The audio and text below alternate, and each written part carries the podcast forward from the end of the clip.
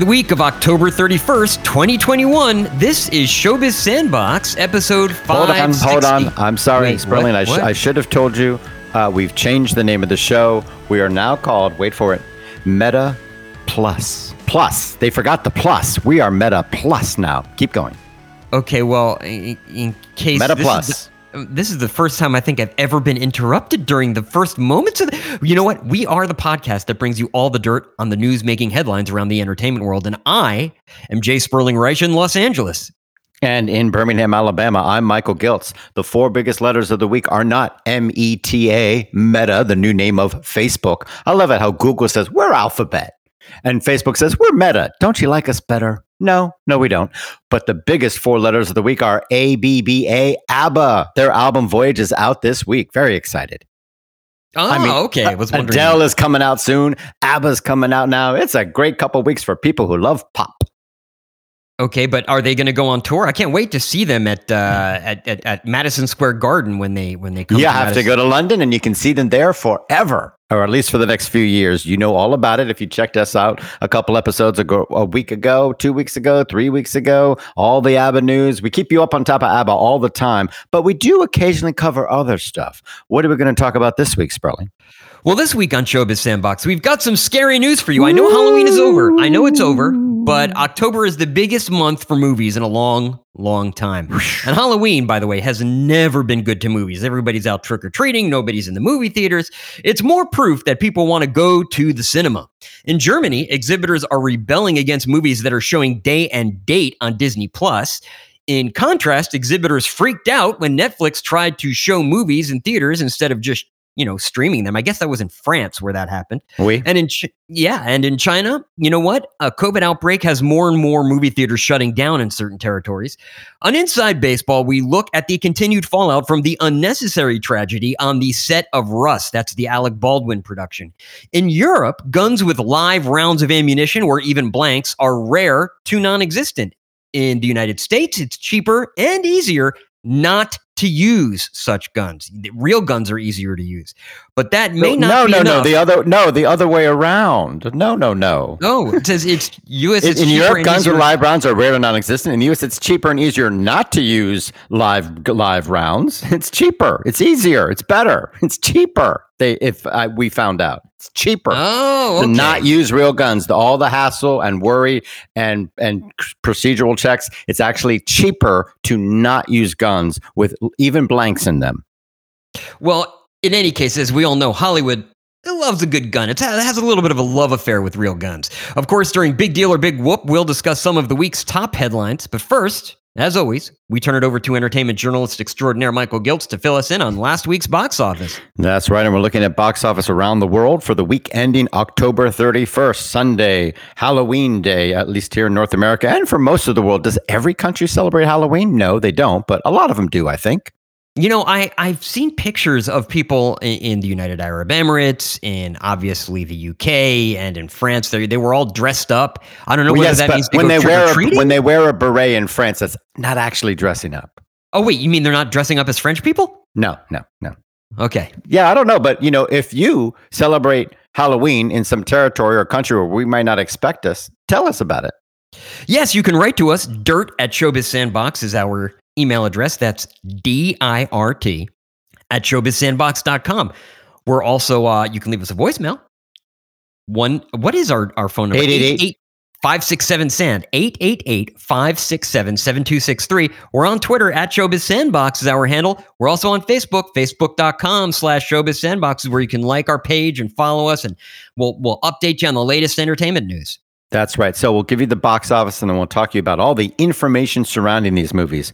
We've got about 7 movies making more than $10 million around the world at last week's box office. At number one is the James Bond flick, No Time to Die. $79 million this week. It passes the $600 million mark. It's now at $605 million worldwide. It cost maybe $300 million to make. It really needs to get to $1 billion or $900 million, certainly to be considered a full-on success story just from box office alone, but these are very good numbers. At number two is Dune, another $71 million. That's just about to hit the $300 million mark. And of course, it's available on HBO Max at the same time. And they have greenlit Dune 2. So you can go see this movie and know that in a couple years, you'll get to find out how it all works out. Now, you know, it's interesting. I know you don't want me to interrupt you there, but do you want to talk about Dune 2 now and the whole Dune of it all now? Or I thought we just did. Oh, okay. Well, I was going to mention that a lot of the exhibitors I spoke to even before the film came out predicted that this film, at least in North America, would have a huge drop off because they've noted that all of the films that are showing on HBO Max, even when they have a big first weekend, they will have a larger than normal drop off in the second week.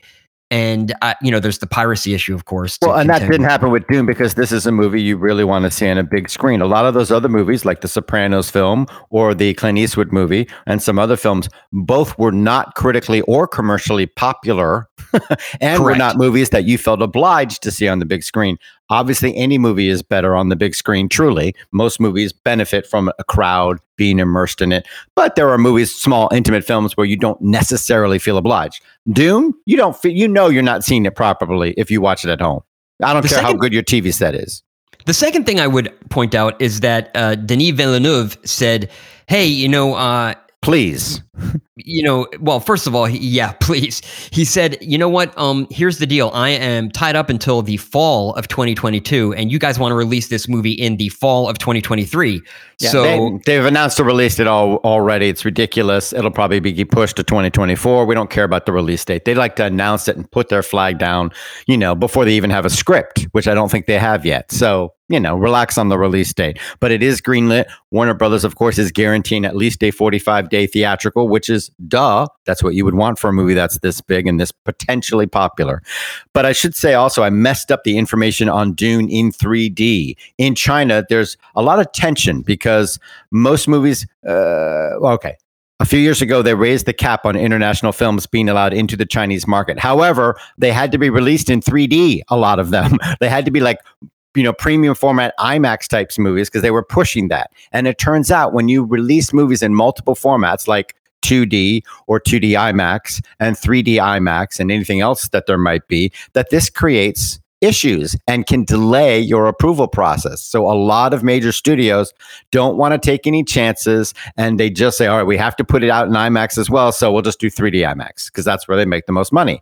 And Chinese fans have been complaining they're like, oh my God, this movie should not be in 3D. I don't want to see it in 3D. I do want to see it on IMAX, but you're killing me here. And so there's been a lot of blowback about that. Variety's Rebecca Davis had a good story about this last week, about fans in China whose only option when they were going to see Dune was in 3D, which they did not want. It's the world's biggest 3D market, but a lot of people are annoyed that if they want to see a big movie in IMAX, they have to see it in 3D. So it's a good story. We have a link to it in our show notes. So check that out. And speaking of... Now, can I point something out? Sure, and we've completely stopped the box office. well, wait a second. This is actually interesting. So in a couple of the conferences I've been to lately or attended virtually, there has been a question about 3D movies, at least here in North America and Canada and Mexico. And the question has been like, well, okay, who's still showing them? And because the way Real D actually, and they're without a doubt, the largest provider here in North America of 3D equipment. The way they did their sales is they'd say, we will install the equipment and we will just take a cut of the sale. Okay, so that extra $2 that you charge, we'll take $1 of it. And so the exhibitor said, fine, I don't have to pay anything. Well, now nobody wants to see 3D and they have the exhibitors are not incentivized at nor are the studios because people don't want to see movies in 3D. This is not a burning desire. If you spend a lot of time and effort to create Avatar, people will say, yes, you're telling me I put a lot of time and energy into this, see it in 3D, and they'll do it. But when you take a movie like Bond, like they're doing in China right now, or Dune, and pushing it into 3D when people don't even want to see it in 3D, and it wasn't made to be seen in 3D, people have learned their lesson. It's annoying, it's tiresome, it's not a good way to see a movie. Especially, of course, if it's not designed that way. Little kids don't like the glasses in general, so people don't want it. It's got nothing to do with the theaters being incentivized. They're not making the movies. They're not pushing them in 3D because nobody wants to pay extra to see a movie in a format it wasn't meant for. Exactly. You shouldn't even see a regular movie in IMAX. That's stupid. Why pay extra to see a movie on an IMAX screen unless it's designed to be in IMAX and it was shot primarily in IMAX? If it's not shot primarily in IMAX, you're a fool to pay a premium price to see a movie that way, because that ain't the best way to see a regular movie. Well, the good news is, because of the way the cameras work now, a lot of those films are being shot in IMAX. So like...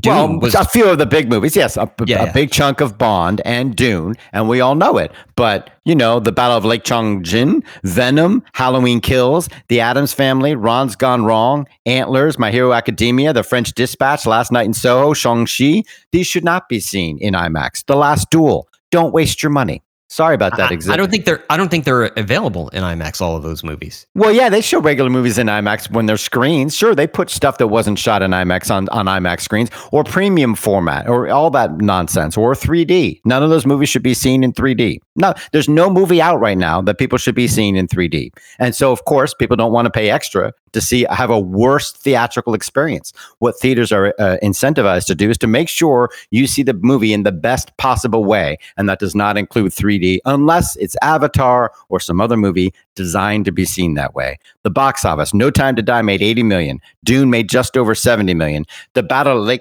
Changjin, the Chinese epic, made another $58 million. It's made $858 million worldwide.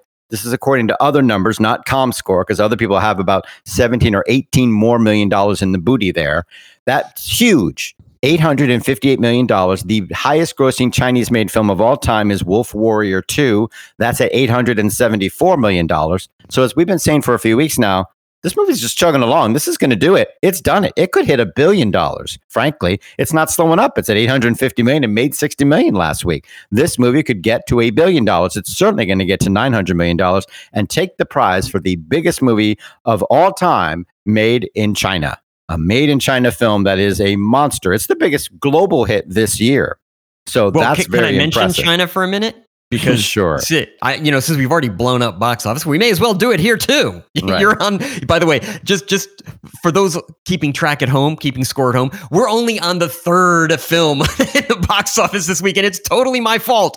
But I will give you some interesting facts here. Did you know that the China numbers for non-local productions, so non-Chinese productions, are abysmal? There is not a single Hollywood film certainly not in the top 5. And I think there's only like one or two in the top 10. Well, Dune is, isn't it? No, I'm sorry. For the year.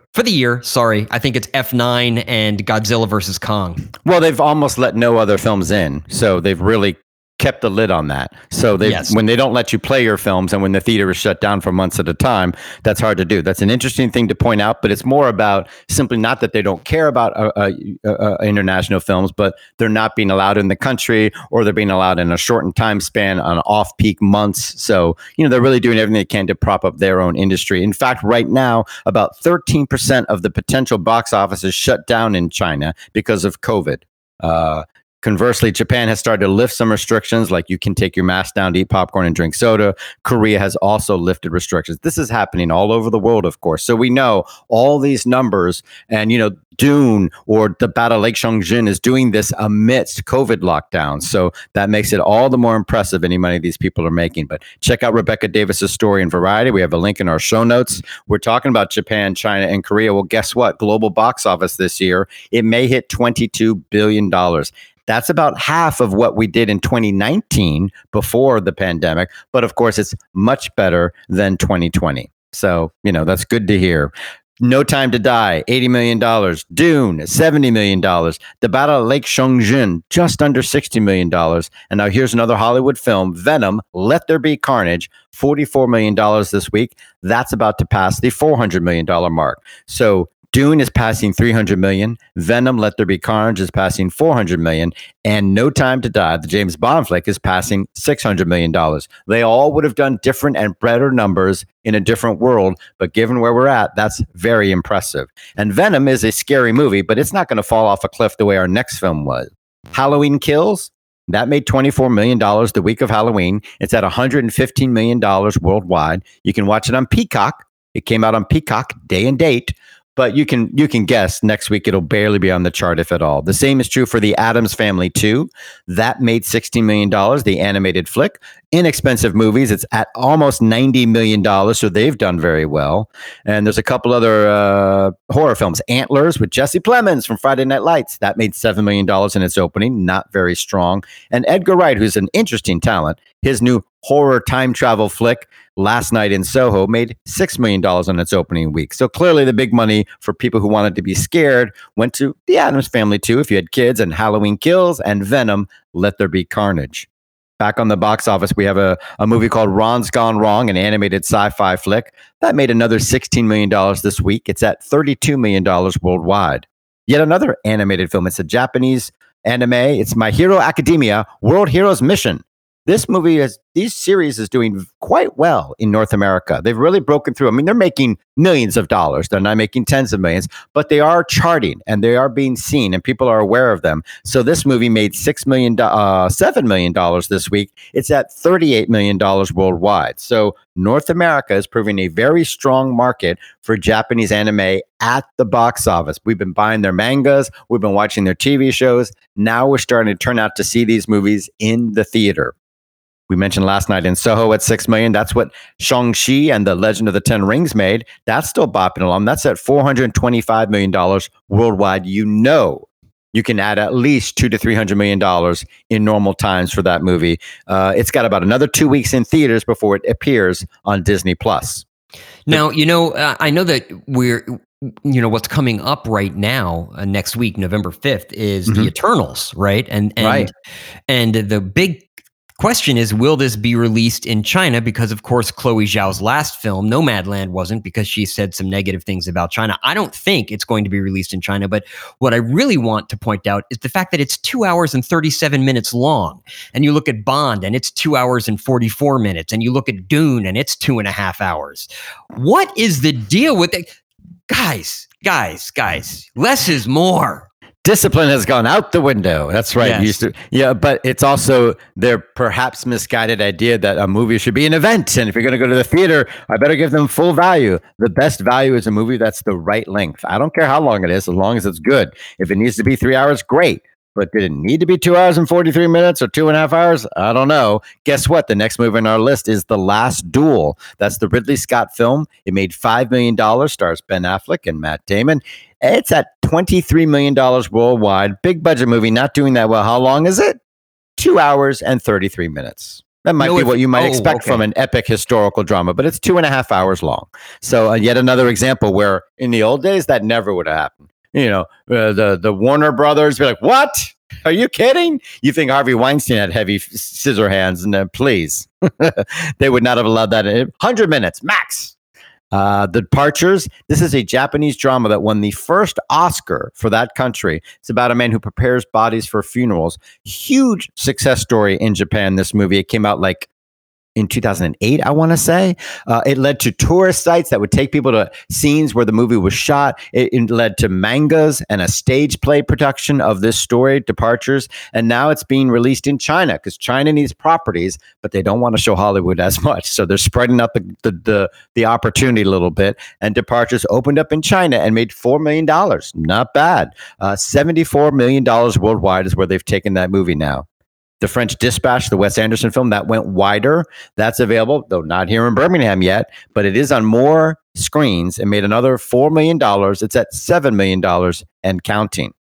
So that's pretty good. Looking at global box office again, we're rebounding strongly from last year. But all this stuff, is it available day and date? Will it be available in 17 days, 45 days? It's giving everybody a headache. And German cinema, they're not happy, are they? No, they basically said, here's what we'll do with your day and date films. Not show them. They're just not showing. No. They're showing Disney Plus movies on day and date, but what they're doing is cutting the prices to those movies in half. Oh, yeah. I you know what? You're talking about not being able to keep up. I can't keep up with who is and is not playing Disney movies or day and date movies, and who is or is not playing them, but heavily discounting them, and who is upset that they're showing movies that are streaming movies, but they're showing them in movie theaters, and then quickly with a quick fire. I just can't keep up anymore. Well, guess what? There's a good place you can go to, because where I learned about that German cinema story is CJ, the Marquee newsletter, available from Celluloid Junkie. So sign up for it now. Patrick Von Sikowski, that's where I learned that story. You ought to pay attention to that website. It's pretty good. So that's what they did. They cut the ticket price in half, which means Disney's potential revenue is cut in half. But if people show up and they buy popcorn and soda, the theaters get to keep every penny of the concessions. In France, they're having the opposite problem. In Germany, they're annoyed that movies are available on streaming day and date. In France, they're annoyed that a movie that's streaming might be in theaters because you're supposed to wait like 3 years before you show a movie on streamers. Now, they're trying to negotiate a new rule. The best they can come up with is a year, which seems insane to me, that if you show a movie in a cinema, it cannot appear on a streamer for 1 year. But that's what they're working out now. And while that's all going on, Netflix said, hey, we got some really cool movies. We're just going to showcase them in theaters. And we're just show them in theaters. We're just pay. And they're like, no, you're not. There was a revolt. That's all I can call it, a revolt. And they finally pulled back on their plans. And they're just going to show them in like non-commercial theater settings, sort of like Lincoln Center, places like that. That's the French equivalent, obviously. So they're showing these movies that they wanted to showcase for a few days on a big screen, and they're showing them in non-commercial venues so that the French exhibitors will not, burn them at the stake like they did Jeanne d'Arc. You know, what's interesting is Netflix here in Los Angeles, they I think they bought the Egyptian. In New York, they have the Paris Theater, right? Mm-hmm. And then recently, Cinepolis, which opened this movie theater in the Pacific Palisades, which is a very upscale community right along the coast. Let's put it this way. It's where Steven Spielberg lives, okay? And Tom Hanks down the street from him. And they opened this in this brand new kind of walking market. It's like a little like Disneyland type market, is doing incredibly well, except for Cinepolis, the movie theater operator, that wasn't doing well for them. And they said they couldn't get out of their lease. It was a brand new theater. I went to the opening. It was absolutely stunning, absolutely beautiful. Nobody would go to it. And when I was talking to the people who opened, I thought, well, why isn't anybody? Oh, wait a second. Pacific Palisades, everybody who lives there, they all have their own screening rooms. So what Netflix did was they came in and took the lease over. And I think that's a smart move for them, because what they can do is show that movie to the awards voters who all live in that area. And there are a lot of important awards voters who live in the Pacific Palisades or on that side of town in Santa Monica. And now they have a place to kind of showcase their movies to a lot of awards voters. That sounds like a good idea.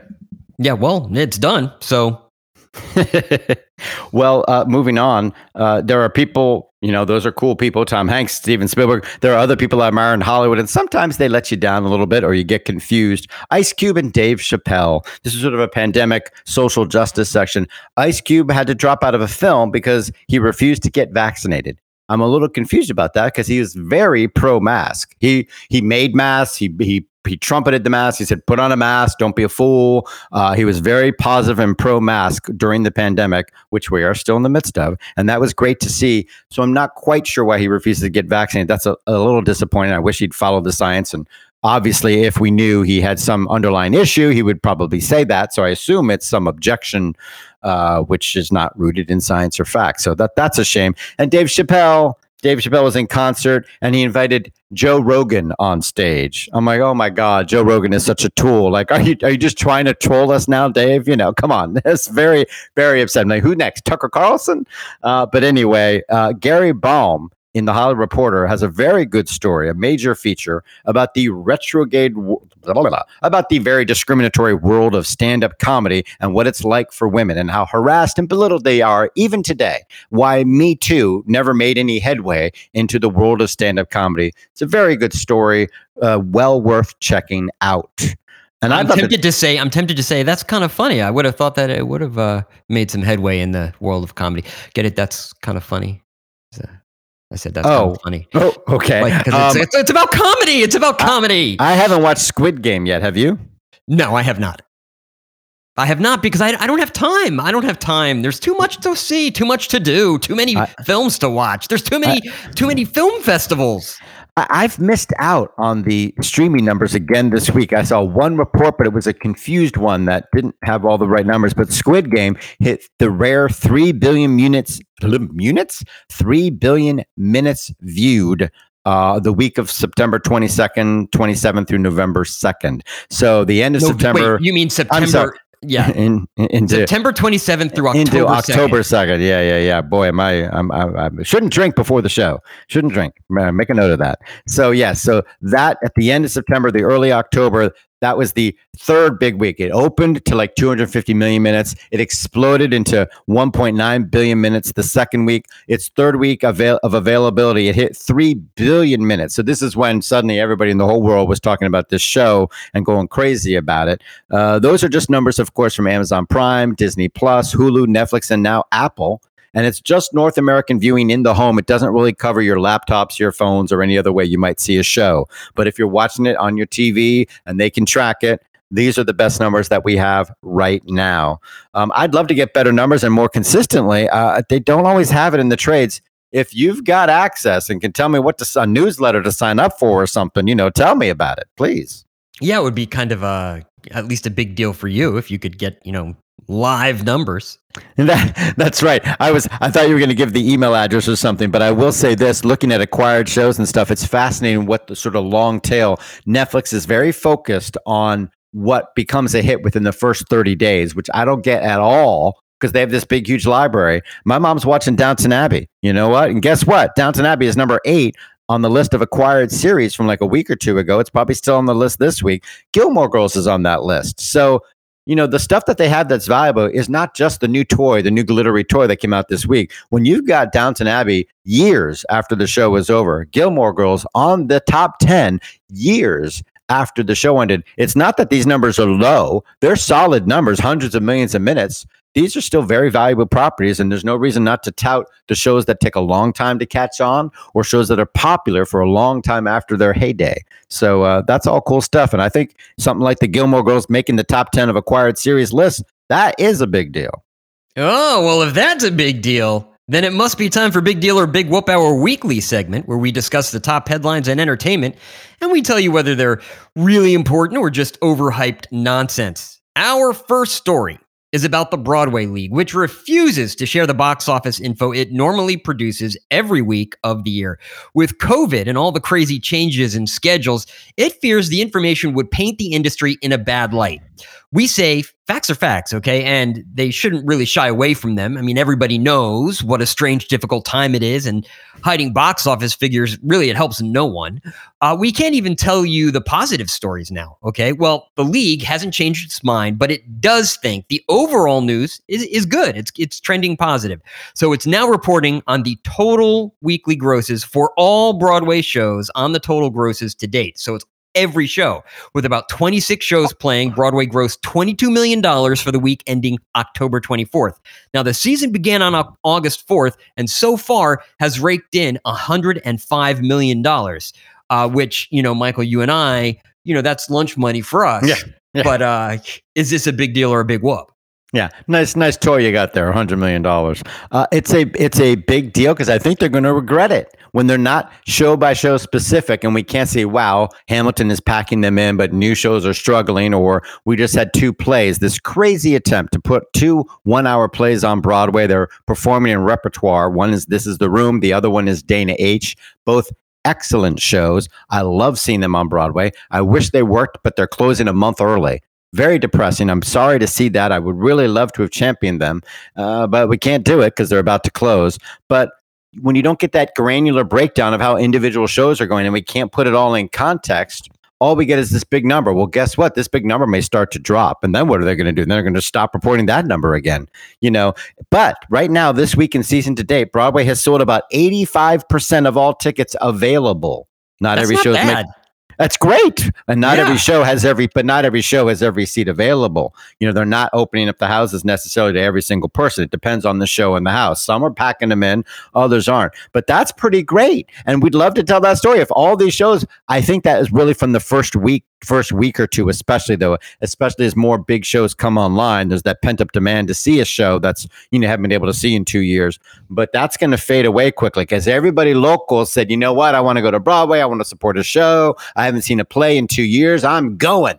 And they went, but they're not going to go every week or all the time like they used to. So those numbers are going to go down, I think. And are all shows doing the same? Mrs. Doubtfire, the musical, is in previews. I didn't know that. And I pay attention to Broadway. So they are missing opportunities to promote the new shows, tell good stories where they can, and put it all in context. I think knowledge is power, and it's never good to hide the facts from people. It doesn't help you or them. You know, I can't remember where I was reading it, but it was essentially a story about this issue of reporting the Broadway box office grosses. And the Broadway League was having an issue because some producers wanted to report the grosses, others didn't. And the question was, if the people who don't want to report them, even if the numbers are good, they will be seen as bad for not reporting them. So they said, okay, we'll just do it. You know what? Rather than keep track of who does and who doesn't, we'll just do an aggregate. And that's, well, no, it's not that they can't or does or doesn't. They just didn't want to. It's like they wanted to hide the news. They were worried that it wouldn't be good. And so they went, well, guess what? That's the same for every show. It's a stupid decision. It's better that they're at least telling the aggregate because they've got a good story to tell. 85% off tickets sold. That's but no, the producers who wanted to hide the facts, who are you helping? Nobody. You know what? If I was thinking of seeing Dane H and I found out it was, you know, half off, I'd know, oh, I can get a cheap ticket. You know, sorry, but that means, oh, there's an opportunity for me to see that show. It's just open. Maybe I'm assuming it's full and it's not. Or maybe I don't even know Mrs. Doubtfire is previewed, but they can't tell you about the first preview grosses. Maybe they're great, in which case, free publicity. So they just miss out on every possible way. Well, now let's talk about some old shows, okay? Because speaking of theater, it's time for our annual look at the most produced plays and musicals in high schools around the United States. Now, Michael, you love this segment, even though you can't understand why the musical The Addams Family keeps topping the list. I don't understand that either. It's but, not good. Yeah, well, new to the list this year is The Theory of Relativity. The Theory of Relativity. That's hard to say when you're actually trying to figure out whether it's a biopic of Albert Einstein, which it is not. It is an ensemble work about teens and their feelings. I get it, relative. I get it. Yeah. Now, You're a Good Man, Charlie Brown is also back on the list of musicals, along with Godspell, High School Musical, and Steve Martin and Edie Brickell's Bright Star. That, to me, is a little surprising. In plays, an adaptation of the comedy film Clue remains on top, along with, by the way, Almost Maine, another ensemble work, which a radio play version of It's a Wonderful Life, Peter and the Starcatcher, and at some brave schools, this really did surprise me, The Laramie Project. I was like, really? Wow, okay. Big deal or big whoop. Yeah, good for them. It's a big whoop, of course. We love this list every year. You will also see stuff like Our Town, some Shakespeare, and, of course, A Christmas Carol. The radio play I've seen, the radio play It's a Wonderful Life, what you watch is people coming into a radio station, into the studio to perform It's a Wonderful Life for people listening on the radio. So they come in like, hey, Joe, hey, Bob, and they get ready. And then they perform It's a Wonderful Life with like the sound effects and doing everything right there. You're watching them as if you're an audience in the radio studio audience. And then they're done and they say goodnight and they leave. It's very charming. It really is a nice, fresh way to see It's a Wonderful Life. I loved seeing it at the Irish Rep in New York City a few years ago. And it's great for high school. You get a lot of roles. It's the fun of watching how they do sound effects. So that's great. And the guy who did that also did a radio play that's somehow about Hitchcock. And I guess scenes from his most famous movies. I don't know what that is, but I'm interested. So there are people like Joe Landry who really make a specialty of creating stuff that I don't know that he focuses on high schools, but that stuff works well for high schools. And so it's good to see. You have minimal props because it's a radio play. So it's really in. And Steve Martin, Edie Brickell's Bright Star, that really surprises me too. So, you know, it's cool to find these things like The Theory of Relativity and Almost Maine that only play in high schools or basically only in high schools and other stuff that transfers over like classics like You're a Good Man, Charlie Brown. It's a real great way to see what the what kids are experiencing when they get the chance to put on live theater. Yeah, and Billy Shakespeare still a popular. Still doing it. Midsummer Night's Dream, big hit. Yeah, exactly. I think that guy's got a future. Now, the Endeavor Talent Agency, who you know Billy Shakespeare could go over and get represented. They've got a future, but it ain't in production. Right. Well, they are approaching a second round of bids on their production company. The bids are around $750 million for the company behind Killing Eve, Nine Perfect Strangers, and other properties. Of course, Endeavor signed a new agreement with the Writers Guild of America. It was that code of conduct that they signed, and that code of conduct requires them to give up majority control of production companies so that Endeavor won't be both the boss and the agent for a writer. So they're not the producer and then, of course, representing the writer, because that creates an inherent conflict of interest. Similarly, CIA, Creative Artists Agency, they sold off a majority stake in the company WIP, WIIP. They sold that to a South Korean firm. WIP is behind HBO's Mayor of Easttown. So is this a big deal or a big whoop? Well, you know, for 2 seconds, I felt sort of bad for him. I thought, oh, wow, look at that. CAA did Mayor of Easttown, and Endeavor did Killing Eve and Nine Birds. They must be like, see, we're really good at this. It's like, wait, if you want to be a producer, go be a producer. Don't also try and be an agent. You know, if you think that's your future, knock yourself out. Nobody's stopping you. Well, but yeah, be a management firm, because management firms are allowed to do that. Well, and as well, though, again, if your main focus is to be a producer, because if I want my manager to be focused on what I'm doing, not what they want to do. So, yeah, I don't really want a manager who's running around doing other stuff. So, again, if you want to produce TV shows and movies, go produce TV shows and movies. Don't become a manager and don't become an agent. You know, mostly the managers are working with their clients to do the stuff that they're doing together, I assume. Well, I think it depends. I mean, most of the firms, and by firms, I mean, these are businesses, not just like one person who's a manager. There really is a split, meaning that there are managers who are literally managing clients, the talent. And then there are people who, it's like a production company. They're out there trying to make stuff. And, you know, Burlstein Gray, for instance, did the Larry Sanders Show. And, you know, Larry Sanders was a client, but then they also produced a show around him, or around, you know, Gary Shandling. Did I say Larry Sanders was a... Yes, you did. I'm still trying to figure out what the hell you were saying. Yes, yeah, Gary Shandling. Yeah, not exactly. The Larry David Show. Not the Larry exactly. Sanders, whatever. Yeah, stop all of that. All I want to say is that you were a little surprised. You know, they have a 2-year deadline. It's probably less than 2 years now, where they have to sell it off. We can see CAA has already sold off a majority stake. Endeavor has just sold off a stake, or they're getting close to it. And the reason is, the longer they wait, the less negotiating power they have. You know, right, they've got 2 years, but if they don't make a deal now, and suddenly it's a year or 6 months, then people know, oh, you need to sell, don't you? How you doing? I'll give you $50. Yeah. So well, selling they're now from a position of strength is a good idea. Yeah, and they're going through the process. So I mean, they're actively going through the process, and everybody sees it. Okay, well, a Spanish author who broke down barriers in the world of crime fiction and top prizes turns out to be a bit of a mystery herself. Now, author Carmen Mola was a married professor who lived in Madrid and churned out 3 highly acclaimed novels about a female inspector, a female detective. That's what we were told. Yes.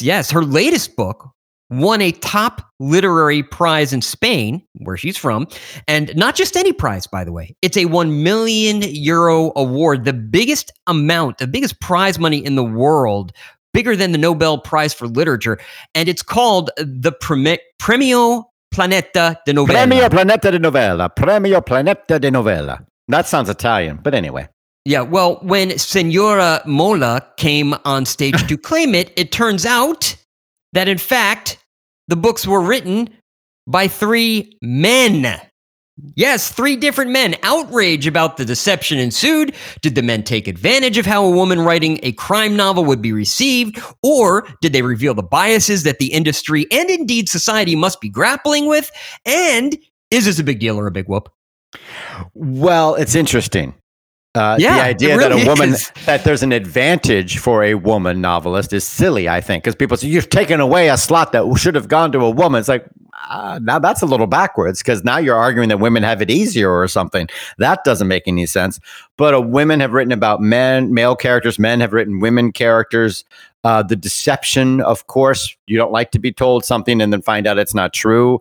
You understood why J.K. Rowling took on a pseudonym to write her Robert Galbraith novels, because she wanted to be treated, you know, like a writer and see what it would be like. Could she break out with this book without people knowing it's J.K. Rowling? We understood that and accepted that. In this case, it seems more complicated. It's 3 TV writers, I think, basically, who have all worked together on this.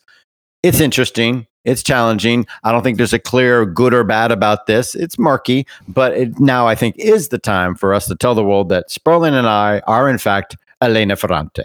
Yes, we are. And that's why we don't do interviews, because we don't want to put journalists in that position. That's right. Later. Yes, exactly. You can send the royalty checks to...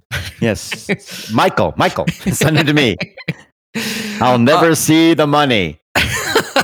All the ads we have that we run on this show, I'm like, how can we? You're like, oh no, we're still in the red. Sorry. A lot of expenses. It's time for Inside Baseball, isn't it? Yeah, it is time for Inside Baseball. Inside Baseball is where we analyze some of the headlines that have the entertainment industry buzzing. We'll explain what they mean for the business and, more importantly, how they affect you. And let me tell you something. There has been no bigger story in the past 6 months in the entertainment industry, I think, than this story. I mean, well, the strike, I mean, I'm not trying to downplay someone's death, but the potential strike with IATSE is a big story. This is a very upsetting story. It's just so unnecessary. Nobody should die when you're making a movie. Why don't you catch us up? Tell us what happened. So there's a number of things going on. One is the fact that we suggested that most guns on movie sets are real. That's not true at all. Certainly not in North America, and certainly not in Europe or the rest of the world. There is a big move towards what are called airsoft prop guns. They fire BB-like pellets, which can break the skin in certain cases. They also have them biodegradable so that when you get the BB sprayed all over everywhere, they go away. They can have an action like a real gun. So they look pretty realistic, but they're the sort that are really used in recreational games and fields. And now even the military and police use airsoft prop guns for training. So they're very realistic looking, but they are not guns in any way, shape, or form. Muzzle flashes are added in post. And the only reason they're not universal is really just inertia. There's no reason they're not going to be. And in fact, there was a story. Do I have it in here? No, I don't. They spoke to a producer, and a couple of years ago, he was like, hey, what's the cost? You know, what if we used it? And they were like, well, that would be cheaper if we just used fake guns, fake things, and just added in the muzzle flashes after. That's cheaper than all the safety procedures you need when you have a live gun on set. And by live, we mean even with cartridges in them, anything that can be projectiled out. So he's like, it's cheaper? Why the hell aren't we doing it? Really, it's North America's love of guns. In fact, using CG for gunfire is safer and cheaper. And Slate spoke with a prop master in the industry who's been doing this for a decade in North America. He has never worked on set with a live gun. Never. He won't do it. And he doesn't have to. They use plastic replicas, airsoft blowback guns. You can get electronic guns now, known as non-guns. There's one place in LA called the Independent Studio Services. They provide electronic guns. I'll bet they're hiring right about now, because I bet a lot of people have been calling them up. The Rookie, of course, had a ban out. What The Rookie, the ABC drama, did, they're refusing to use any live guns, and specifically, they're not going to use even quarter-load or half-load blanks. You know, that's what they're doing. If you go to Europe, all guns are required to be plugged. You know, like just there's something down the barrel. There's nothing can get out. And it's absolutely forbidden to bring live ammunition onto a set. Guns are never pointed at camera, which I did not understand. The camera is cheated sometimes to make it look like they are. If for some reason you want to point the gun at the camera lens, and of course there's often an operator behind it, or always, doesn't have to be. You can operate those cameras by remote control, and you would. Now, what I don't understand is that in a scene, people point guns at each other all the time. I'm assuming every time there's a scene where actors are pointing out the fact that they're all fake. I mean, because you see people sometimes standing next to each other with a gun or pointed at their head. So guns are pointed at other characters in a movie, from what I can tell. So that rule about never pointing at the camera where there are people behind it, that makes sense to me. But in a scene, I don't know. But it doesn't matter what you say. I have a friend who works in movies. He is a gun owner. He's like, you know, it's ridiculous. If they'd followed safety procedures, we'd be fine. They didn't follow any of the safety procedures. They didn't do it right. And you're like, yes, of course. That's when accidents happen. But the idea that everyone's going to do it right all the time is BS. It never works that way. No one ever does everything the right way all the time. And guess what? There's no issue if you don't have live guns on the set. No blank cartridges, no live guns, nothing like that. Then you're never going to make a mistake that's going to lead to somebody dying. You're going to lead to a mistake that leads to something far less serious. And that's what we want here, isn't it? Yeah. Now, I actually wound up speaking with a prop master, actually, who lives in my neighborhood, and kids are friends. Our kids are friends. And whatever he said to you, he's had to say 800 times in the last week, I'm sure. Oh, yeah. No, he said, sure enough, everybody is talking about this now. And when he hires armorers, they all come with their stash, you know, their you know, they own these things and they keep them up and they have to oil them and they have to maintain them. And it's just easier for them to go, oh, I'll just go into my own inventory. But he said more and more of them over time, over the last 2 years, because these airsoft guns, here's the good news and the bad news. They look real. They look very realistic. Now, what makes that bad news? They are used for recreational purposes, and there have been police episodes where the police have shot people who have airsoft guns. We're not telling you to take it out in public, but on a closed film set, that won't be an issue. Yes, right. Correct. Of course, yeah. Don't be an idiot and take an airsoft gun and run around in the field or take it to the store. You're a fool if you do that, but that's a very good point, of course. Because he said it's like working with fire. He said when you have live fire on a set, like flames, it takes way longer. There's tons of safety procedures. There's tons of things you need in place before you can even start shooting. When you have live guns, same thing. The number of steps that it takes to get that prop from the safe, which by the way, two people have to enter the password apparently in some of these cases, to the set. It goes through several safety checks. Obviously, in this case, or at least it should. Yeah. In this case, it didn't, and that's the problem. Right, but the stupid thing is, well, if they'd done it right, there wouldn't be a. It's like, no, you don't need to have a live gun on the set. It's cheaper and easy. It's very easy to add the muzzle flash in post. It costs nothing. It's seconds of work. It's a joke to even think of it as work. And a lot of those guns aren't real on sets. In fact, like when you have a cop show and cops are walking around with guns in their holster, those are just hunks of plastic.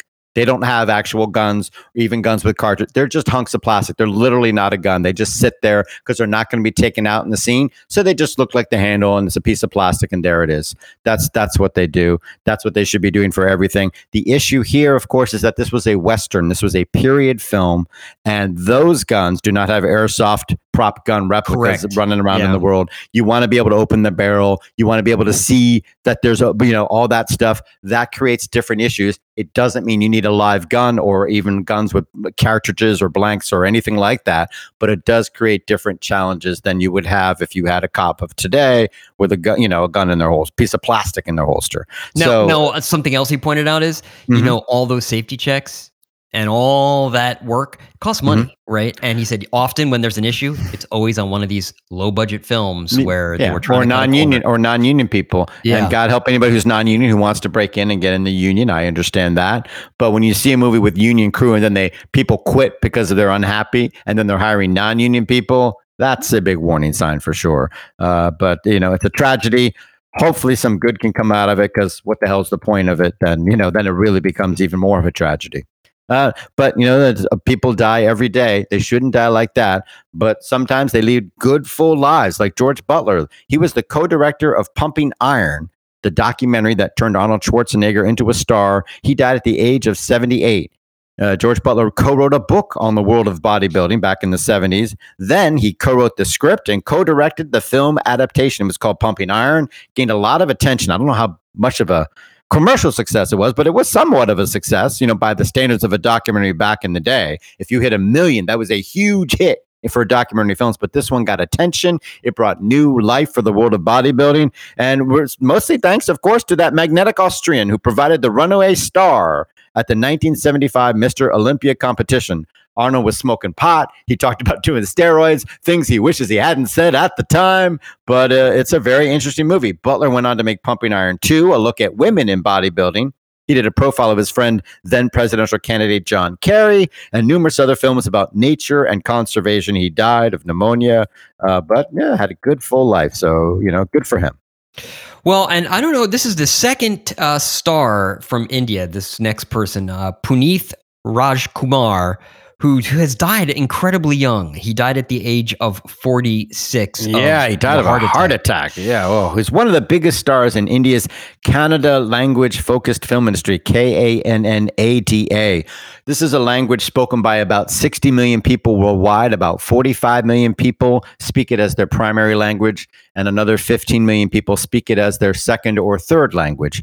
So 60 million people in the context of a country of 1 billion Not a lot, but in that world, he was a very big star, and he came to it by birth. His mom was a producer, and his dad was one of Canada's biggest stars in his day. Raj Kumar was also the host of the Kannada language version of Who Wants to Be a Millionaire?